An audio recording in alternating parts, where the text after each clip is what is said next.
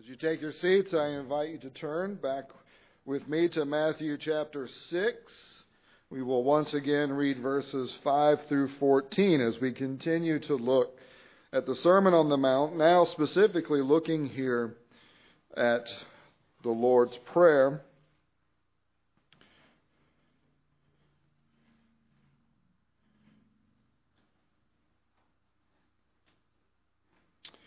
Matthew chapter 6, beginning in verse 5. And when you pray, you must not be like the hypocrites, for they love to stand and pray in the synagogues and at the street corners, that they may be seen by others. Truly I say to you, they have received their reward. But when you pray, go into your room and shut the door and pray to your Father who is in secret, and your Father who is in secret will reward you. And when you pray, do not heap up empty phrases as the Gentiles do, for they think that they will be heard for their many words. Do not be like them, for your Father knows what you need before you ask Him. Pray then like this Our Father in heaven, hallowed be your name. Your kingdom come, your will be done on earth as it is in heaven. Give us this day our daily bread and forgive us our debts, as we also have forgiven our debtors. And lead us not into temptation, but deliver us from evil. For if you forgive others their trespasses, your heavenly Father will also forgive you. But if you do not forgive others their trespasses, neither will your Father forgive your trespasses. Let's pray. Our Heavenly Father, we truly need the clarity of the teaching of Jesus Christ for our prayer lives. And so speak to us afresh through this teaching of Christ. And help us truly not only to take it to heart, but to put it into practice. As we are a people who pray as we are defined in Christ as being the people of a heavenly Father. Bless us, O Heavenly Father, as we pray and as we listen in the name of Jesus Christ. Amen.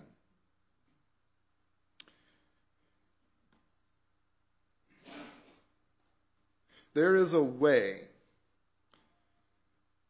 to be a follower of Christ that can and does completely and totally contradict the faith that is professed.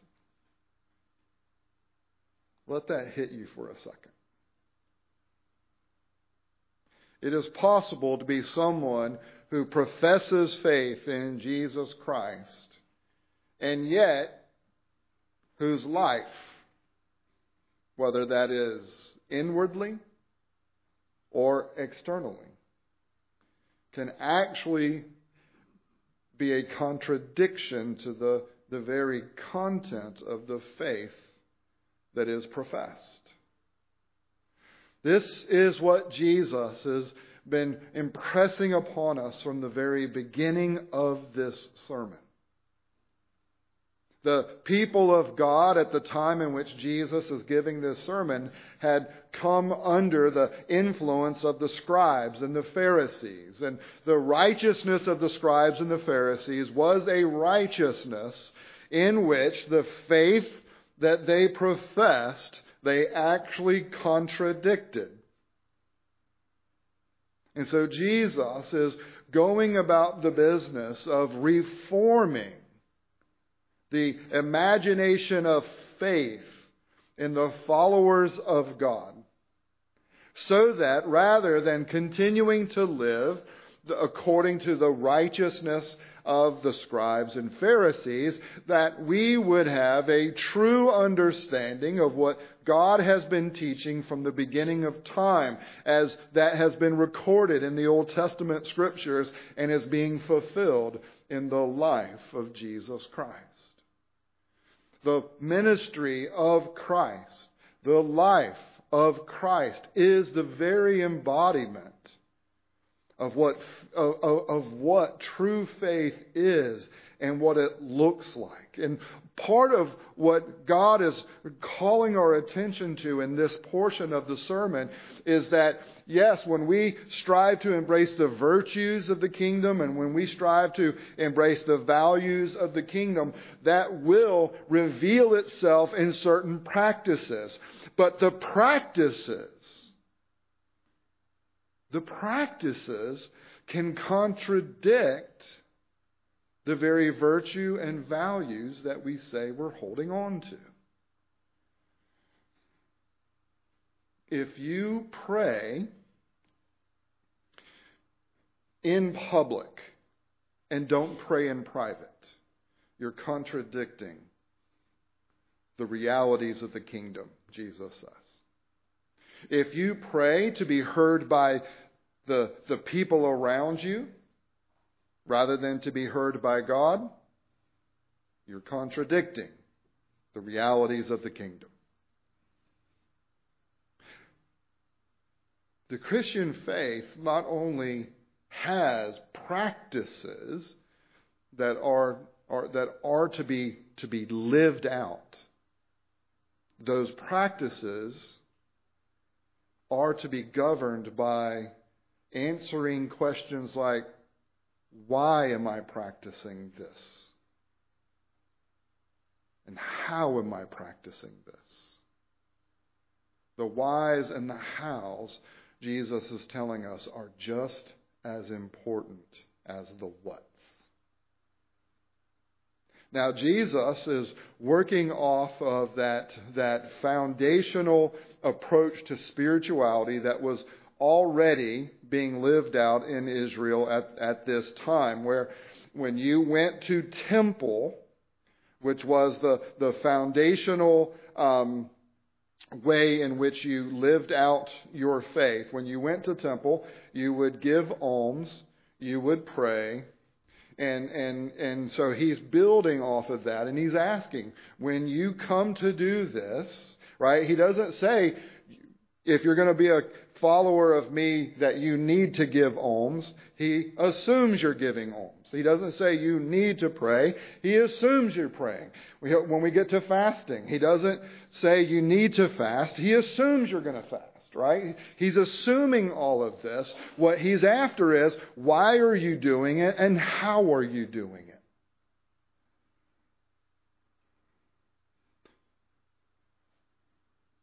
There is a way in which we can practice the Christian faith that actually contradicts the content of the faith.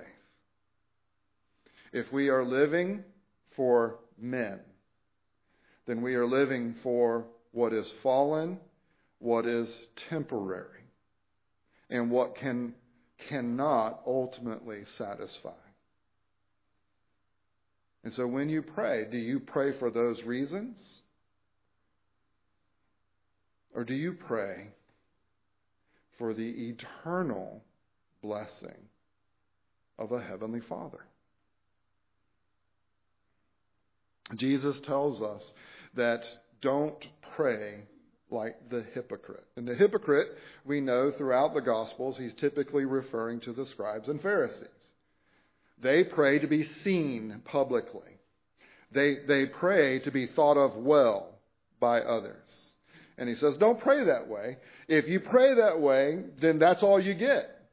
You get to be thought of well by other fallen people who are going to die and pass away.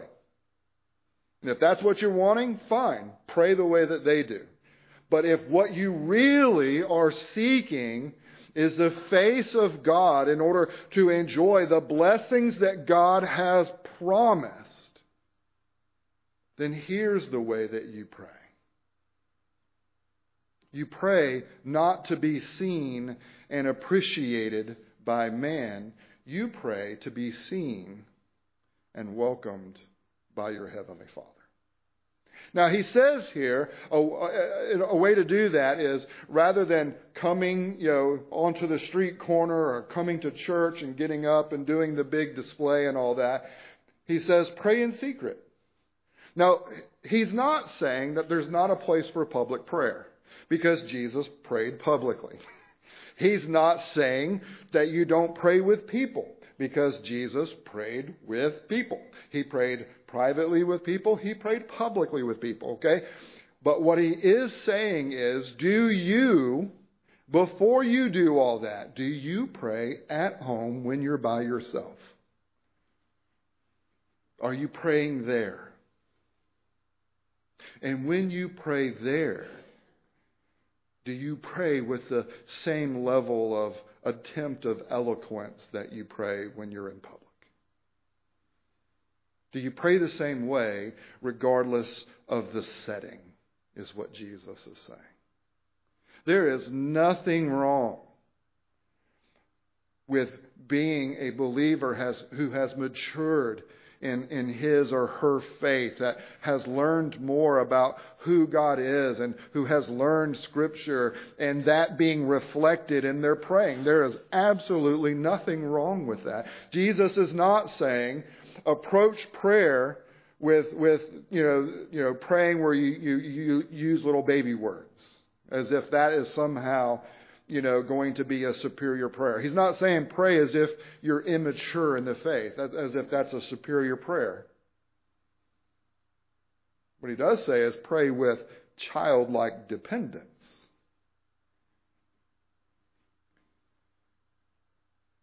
There's nothing wrong with expressing a mature faith in the way that you pray.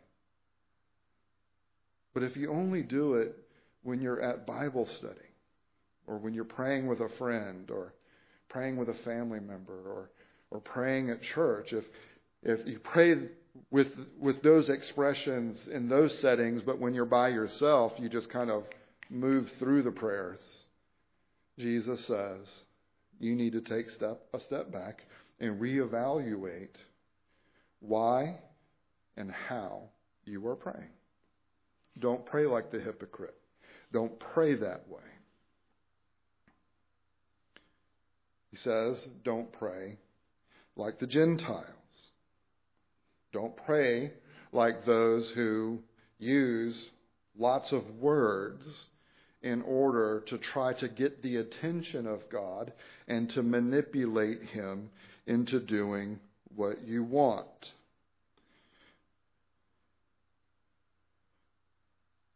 The Gentiles were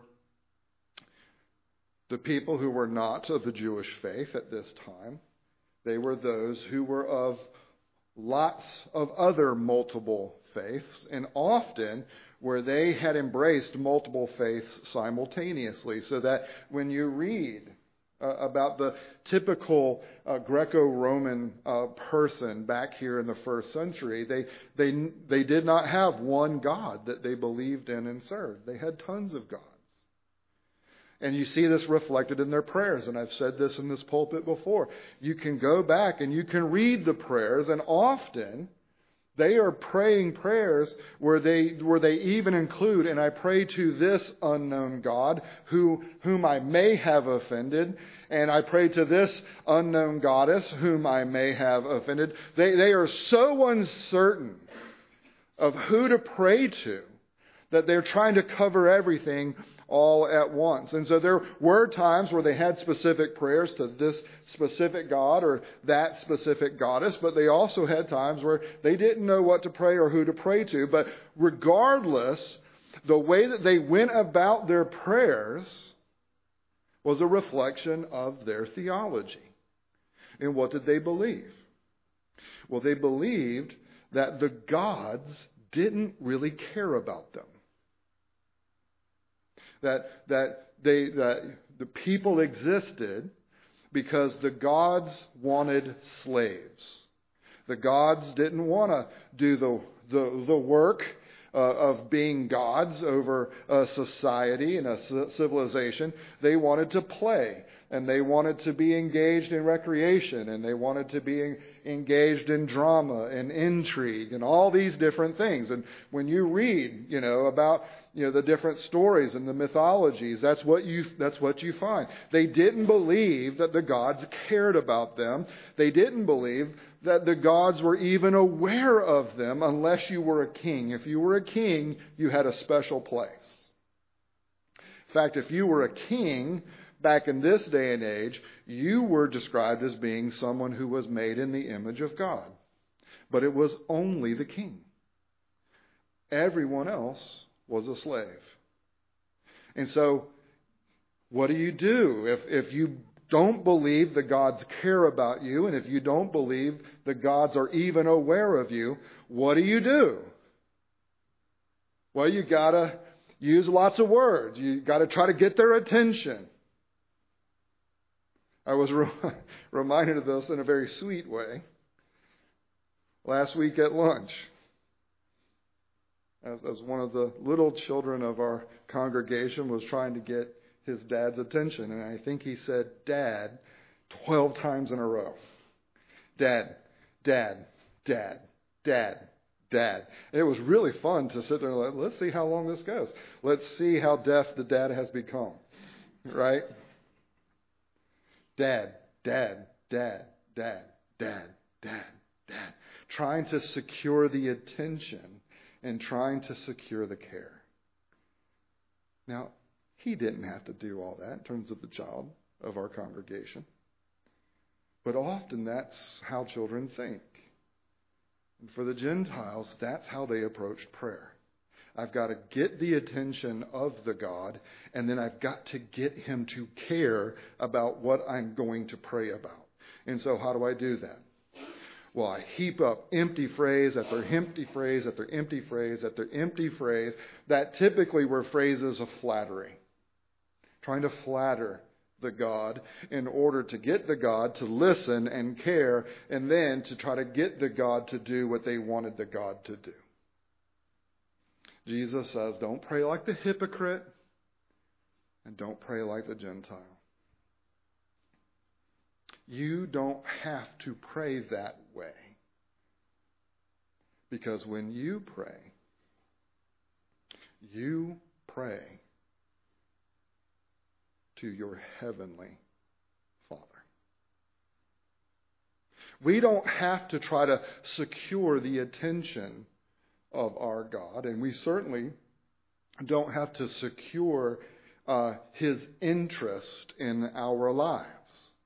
God is very clear that from the very beginning, even as you see very clear, very clearly laid out in Isaiah, for example, that God identifies himself as I am your creator, and I have made you for my glory that God has revealed to us that everything that He is doing with what He has made is for the purpose of His glory. And so he cares about how we are involved in his story. He cares about uh, what, what roles we are playing and how we are engaging with him and with one another in this life. He cares because he has made us to be sharers and participants in his glory. He created us in His image and He placed us in this, this garden sanctuary where we were living in, in this innocent worship with the triune God. And what was offered to us was to enter into a perfected worship forevermore with the triune God. And Adam rejected that. Our very first prophet, priest, and king said no.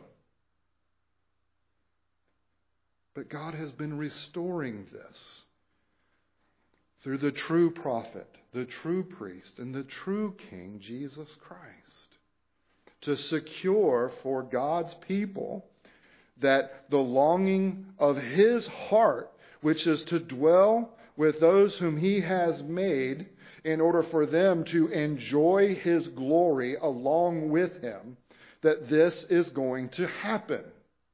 And so we don't have to secure these things. We rejected them. God is securing them because God wants them more than we want them. God is securing for us. So not only has He revealed Himself to us as Creator, He reveals Himself as Redeemer. You will get to enjoy the blessings of my glory because I will redeem you.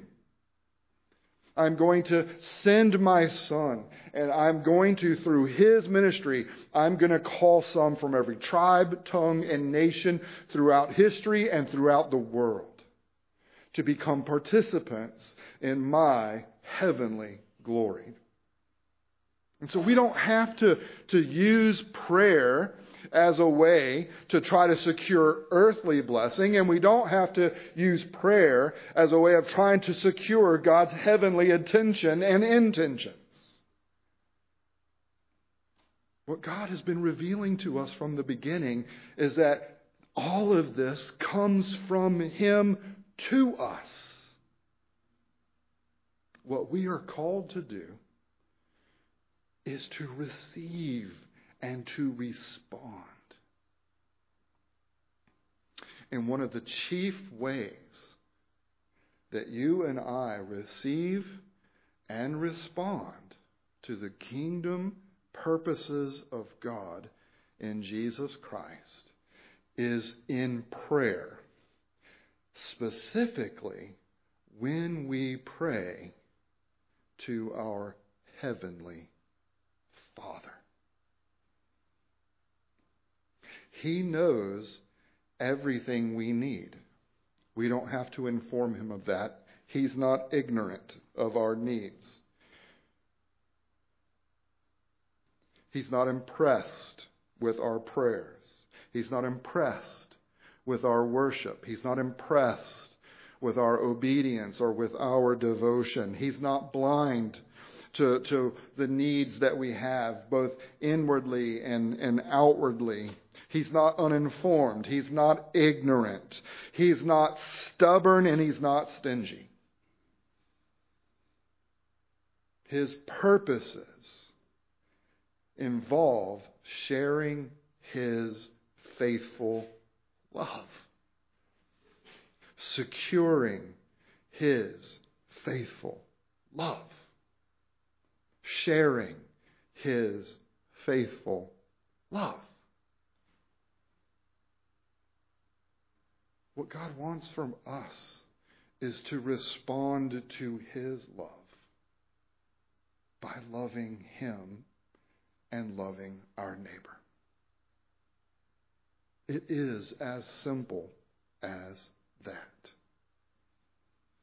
What makes it complicated is the ongoing sin in our hearts, in our neighbor, and in this broken, fallen, cursed world.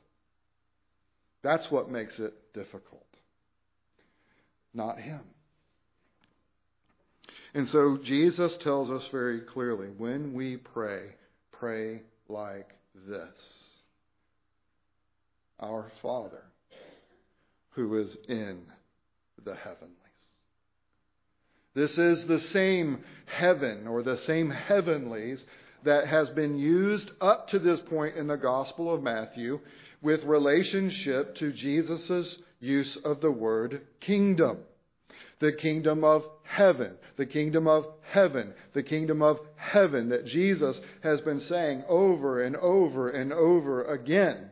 That kingdom, as we have said, that kingdom of that realm of the unopposed glory of God, that's the God to whom we pray.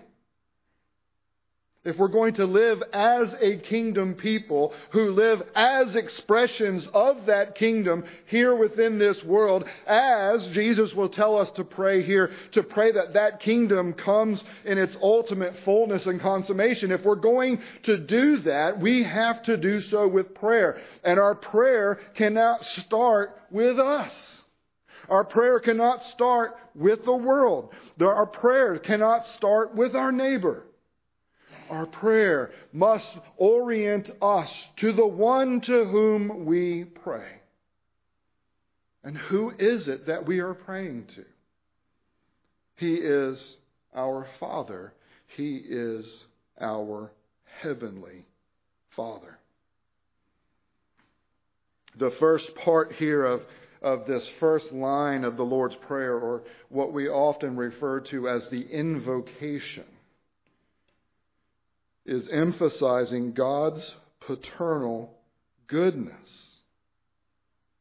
And the purpose of emphasizing this is so that it will evoke in us, as we pray, the intimacy and confidence of what is going on when we engage in kingdom prayer as kingdom disciples.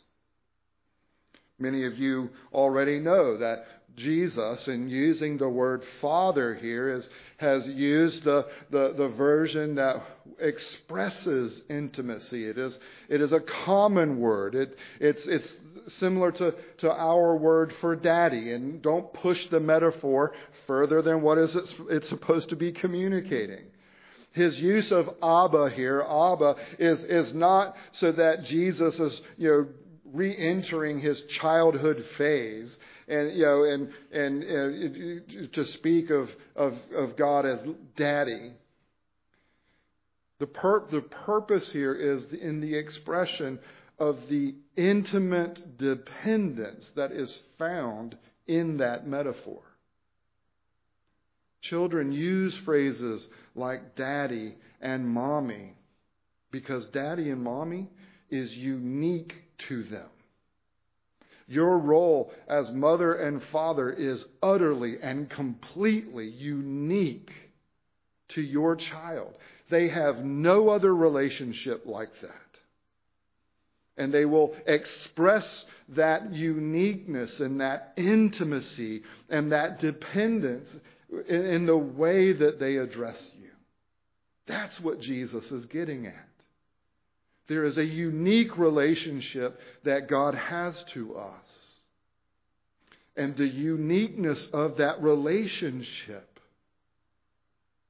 is that it, it is special and it is intimate. Because God wants us to come to Him in prayer.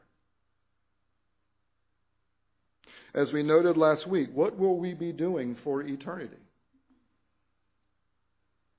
We will be praying. Every time we see the, the heavenlies described for us in the book of Revelation, for example, or in Isaiah 6 that we saw this morning, is that there is praying going on. Now, in, in, in the consummation of the kingdom, we won't be praying prayers of confession anymore because we will be perfected in Christ. But we will be praying prayers of, of adoration we will be praying prayers that God be glorified and that His glory be magnified and enjoyed.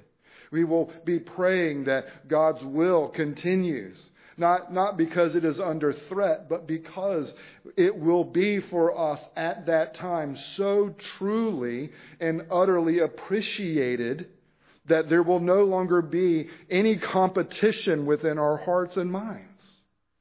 It will be the only thing that we want. We are going to be praying. We are going to be worshiping for the rest of eternity. And we begin that even now. God wants us coming to Him in prayer. Not because of the, of the starting point that, we have needs, he wants us to come to Him in prayer because this is what it means to have Him as Father. And Jesus' use here of, of Father as the invocation of prayer is utterly and completely and totally unique within the history of redemption. I was recently listening to a sermon by Sinclair Ferguson on this, and and he, he asked the congregation to take your Bibles, right? Those who have actual physical Bibles. It only works for those with actual physical copies of the Bible today. But take your Bible, take flip a couple pages back to where you find that that that piece of paper that says New Testament on it, or that piece of paper that says intertestamental period, or whatever your Bible has. You you flip back a couple of pages to the beginning uh, before Matthew, and and put your fing- you put your thumb there, and then take your finger and put it on the outside of the cover.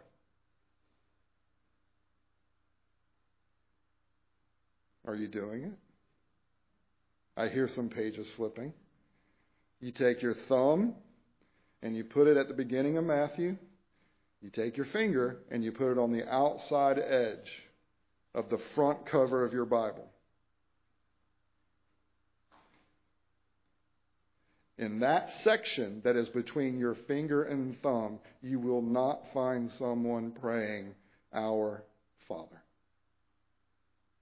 You will not find that until you get to the Gospel of Matthew. What Jesus is doing here is teaching us to pray in a way that reflects the new identity we have in Christ. That we participate in His praying to His.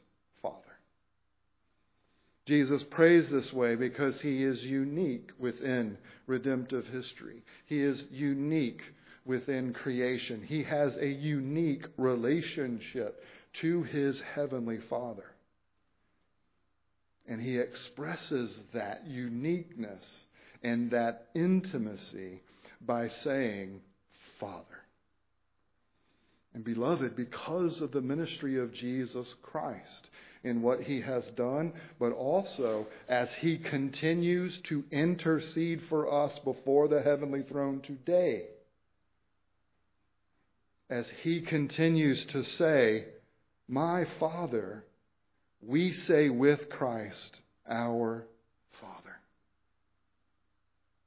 Your union with Christ draws you at where we are within this phase of redemptive history into the very prayers of Christ, where not only is He praying for us, we enter into the praying of Christ, where we pray in Him which is why we close our prayers with in Jesus' name.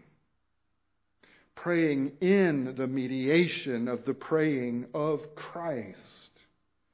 And so we pray our Father as an expression of this new, intimate, confident relationship with God in Christ. Does God the Father say no to his Son? Well, no, because Jesus prays perfectly according to the Father's will. When we pray according to his will, does he say no?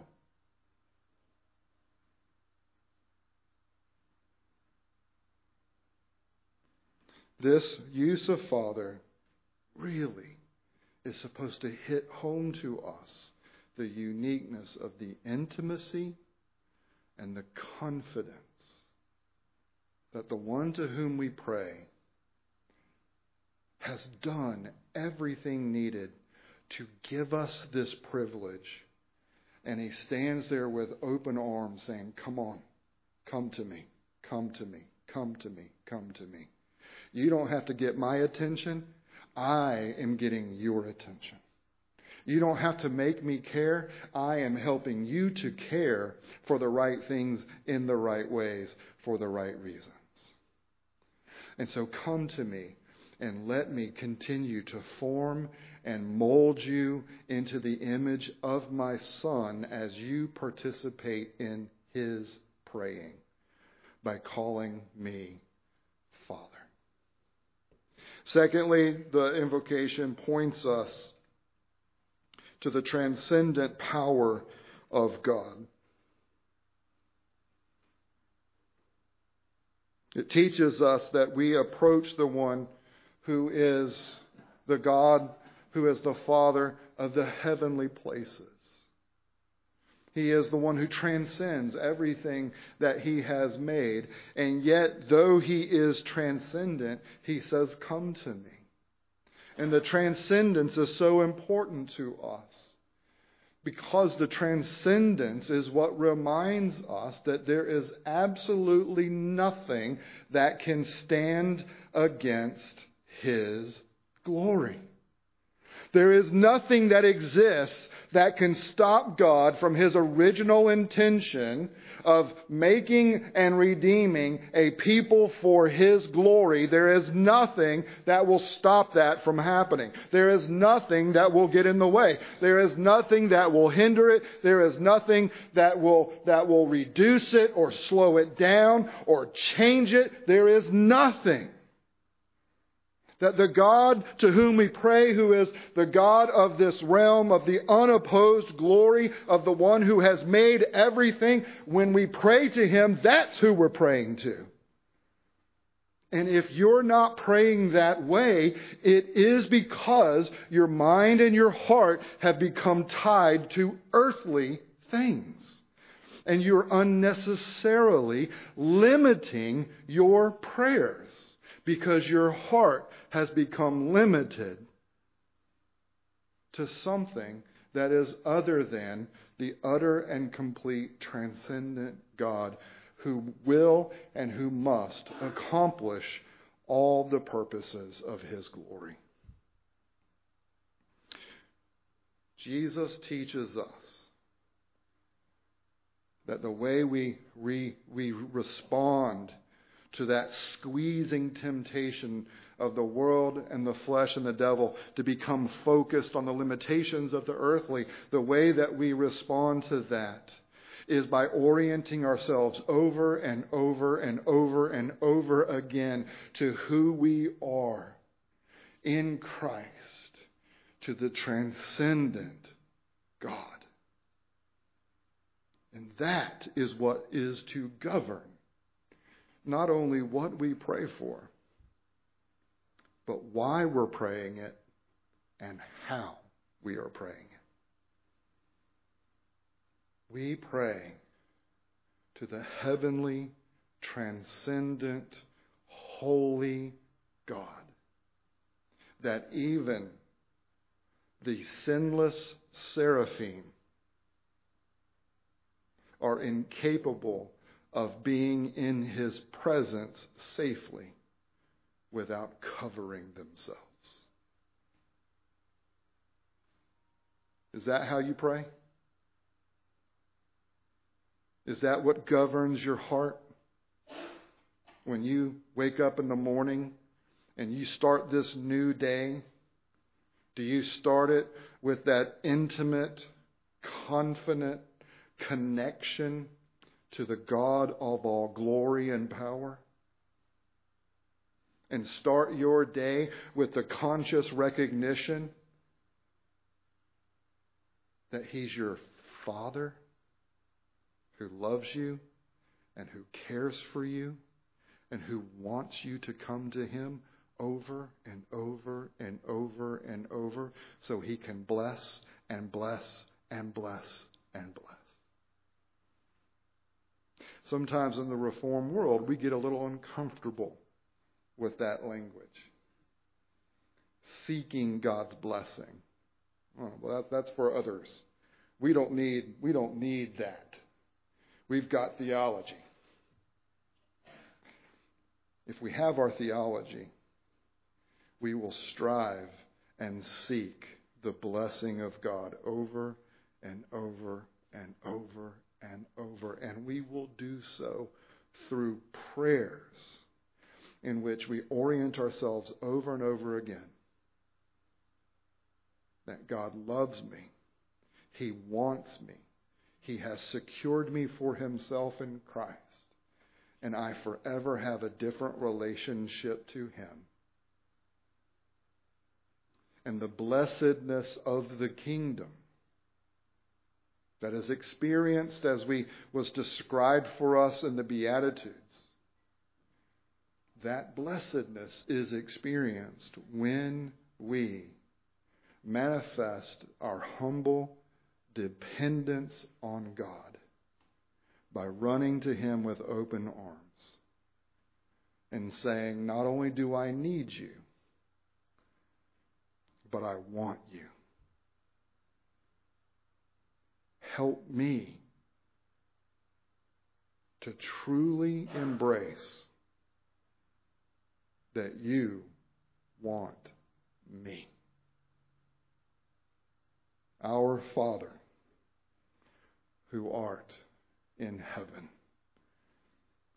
We are to draw God with all holy reverence and confidence as children to a Father who is not only able and ready, but who wants to answer our prayers. Let's pray. Our Heavenly Father, so much of what we experience throughout the week is chipping away at, at our, our own self understanding of, of that unique relationship that we have with you and with one another in Christ. And so help us, Lord, to be better practitioners of prayer so that in our praying itself we would constantly reorient ourselves to what is true and good and beautiful of, of what it means to, to be a participant in the unique, intimate relationship that exists between Father, Son, and Holy Spirit. And Lord, convince us to pray and convince us to give ourselves to prayer and convince us, Lord, to expand our prayers, knowing that the one to whom we pray is far more capable of doing and being what we even can think up in, uh, in our imaginations to pray for. Father, overwhelm us with your transcendence so that it would draw us through the practice of prayer more and more to give ourselves to you, to glorify and enjoy you, and to be those who, who live before your face in the honest speaking and listening that takes place now because Christ is speaking for us. Father, bless us indeed that we would take in more of your glory so that we would have more of that to share with as we seek to bear witness to your kingdom and to your glory forevermore. It is in Jesus' name that we pray. Amen.